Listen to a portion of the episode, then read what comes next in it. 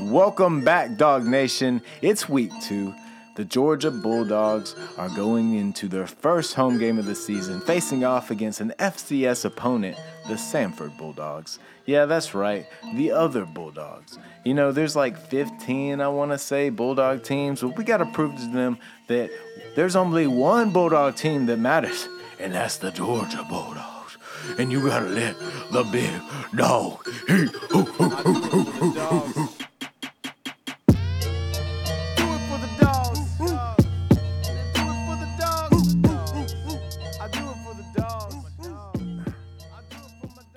Welcome back, guys. It's Keegan today. Cheeto will be back with us on Sunday when we do our recap of the Samford game. So, this week, obviously, the competition is not looking that startling. More interested in a lot of games around the league. Of course, we'll get into all that when we do our Keeley Pick Six. But with that said, I think that Georgia stands to, you know, move the needle a good bit this week, cleaning up some mistakes before they go into Columbia, South Carolina to face off against those stinking Gamecocks in uh in over there in SC in the low country. Yeah, so with that with that aside, I think that, you know, this week is the kind of week where everybody's got to get their touches. We want to see maybe four QBs throw the ball, six running backs run the ball, 20 tight ends catch the ball. I don't think we have that many tight ends. But what I'm getting at is I think this is a good week for morale, you know, getting people on the field in that regard. And then also, you know, giving people some in game competition. You know, you work so hard in the off season, you're going through all these practice reps, you're on the practice squad, whatever your role is for the team, it's a grind throughout the season. So this is the kind of week, you know, it is more for the FCS opponent like Samford who's cashing that check. You know, that's kind of part of why these games happen, but these are also tune-up games for the for the larger schools, and hopefully they're not a Michigan App State trip-up games. Which I mean, I literally think that's the only one. But hey, you know, it's an outlier, and we'll uh, remind you of it too. And they do too over there in Boone. But the point is, and the point being is that yeah, this game is not really something I'm looking forward to in terms of competition, but it will be cool to see if you know Gunner Stockton gets on the field. You know, will it be that kind of game where our or our fourth string guy can get out there? So we'll uh, keep you posted on that in the recap. But with that said, this next segment I'll get a little bit more into the facts of Samford. You know, a little fun fact time. Nothing like some fun fact zone. You know what I'm talking about. So we'll get into that and. Uh, then we'll kind of move ahead and look at some of the other games around the league, and that'll be this podcast.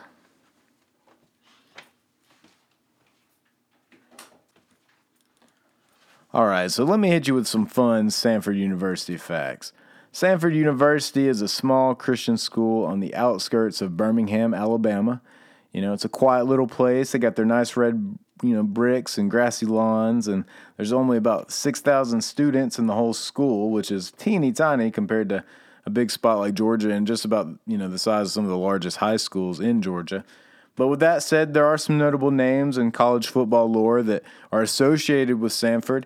The first being one of the goats of football coaching, Bobby Bowden. He was a uh, Samford alum and Samford player at one point in time, and also Jimbo Fisher, a more modern name that is going to you know ring a bell for a lot of folks. So both those guys are former Samford Bulldogs. Chris Hatcher, the form, you know, the the current coach of the Samford Bulldogs, he actually was the first person to offer Kirby Smart a job into coaching. Period. Back in their time at Valdosta State, so a lot of people may not know that, and I personally thought that it was Nick Saban that initially hired Kirby in some kind of capacity, but no, it was actually Chris Hatcher in 2000. They were down there in Valdosta State together. God bless them, and. Uh, yeah, that's that's where they got started. So there is some familiarity between the two, and there's a lot of there's a lot of respect going along. But yeah, you know, Kirby does really have a lot of re- appreciation for Chris Hatcher, and it'll be interesting to see, you know, maybe some uh, post or pre-game conversations between those two guys, those two guys, excuse me. And another thing that's also interesting is that Kirby Smart's dad, of all people, is, is a Samford alum as well. So yeah, there's a lot of familiarity here.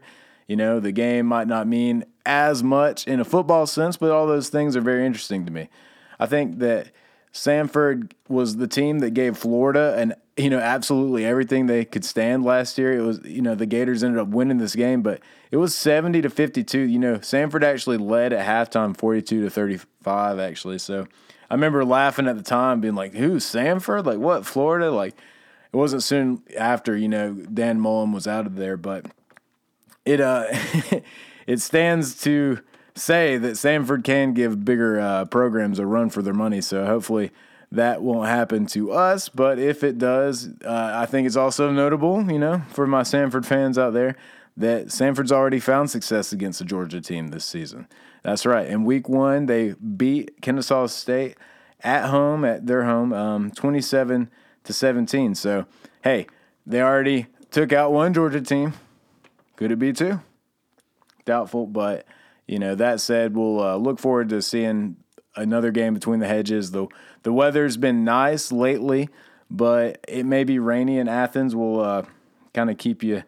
I guess we'll we'll see how that goes, but yeah, it'll be a it'll be a good game to look forward to, and I think that kind of just a short and sweet conclusion on Samford. We'll uh, we'll see if any of those uh, connections pop up in the game, or let's see if the national media uh, clued in on any of that.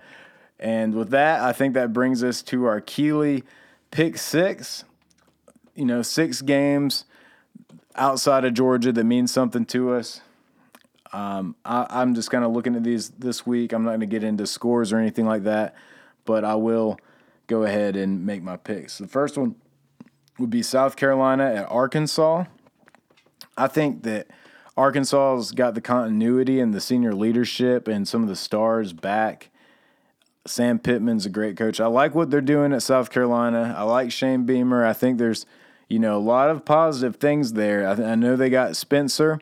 Maybe Spencer's the X factor, and I know you know he could definitely ball out, but I definitely see Arkansas winning that one. So I got Arkansas in that one. Bama at Texas. You know, I think it's probable that Bama will win, but in my mind, I think it's time that Texas wins a big game like this. I think that they have recruited a lot of the talent. I think that they do have, you know, the right tools and order. They got a good running back. They got, a, you know, a good young quarterback. They have a pretty solid defense. They got a really good coach. You know, you got Austin, Texas right there. I think that Texas really could win this one. I, I, I would, if I was just betting money – I'm going to say Bama, but uh, if I'm, um, you know, in my heart, I think it's time Texas wins one, and I, I think that Bama's a little bit top heavy. I think they have a ton of talent, but I haven't seen that they have as quite as many playmakers as we do overall, and I think Texas could really win this one. So yeah, I think I'm going to go with Texas on that one, but you know, obviously, if Bama wins by 30 points, it's because they're Bama. But I, I see Texas sticking out and actually coming away with that one. So my pick on that is Texas, Kentucky at Florida. I'm going to go with Kentucky overall here. I think that Kentucky's got the con, you know the continuity, the the same kind of thing. They got the stability and the stars where where you need them. And I'm going to go with Kentucky. But that said, you know, Florida will make this competitive. Wouldn't surprise me if Florida wins. They're at Florida. We just saw it happen to Utah you know, they got some stars there, they got some studs, but I think Kentucky just gives them a little bit of a reality check. Kentucky's tough, they're well coached, and they've been at this for a minute. Florida's not going to maybe just flip around in one off season and just beat everybody. I don't necessarily see that happening. Maybe I'm wrong, but I think Kentucky pulls that one out. Okay, now Tennessee's going to Pittsburgh. I want to say Tennessee just because I want the East to be strong, but I'm going to go with Pittsburgh. I think Pittsburgh I don't know. I just don't see Tennessee. I don't see Tennessee winning these games yet. I don't know if their program's there yet. I mean, this could be the game where I change my mind and I'm like, okay, Tennessee's going to win those kind of games. I know that's where the hype is, but they got to show me that they're doing it. So to me, I'm going with Pittsburgh on that note. Same with Florida. It's like, yo, prove it to me. It's like you beat Utah at home, cool. You beat Kentucky, I'll start, you know, I might have you over Tennessee when that game happens. But right now, I'm going with Pittsburgh over Tennessee. Okay, next game in the Kiwi Pick Six is Washington State at Wisconsin. I like a little upset special here.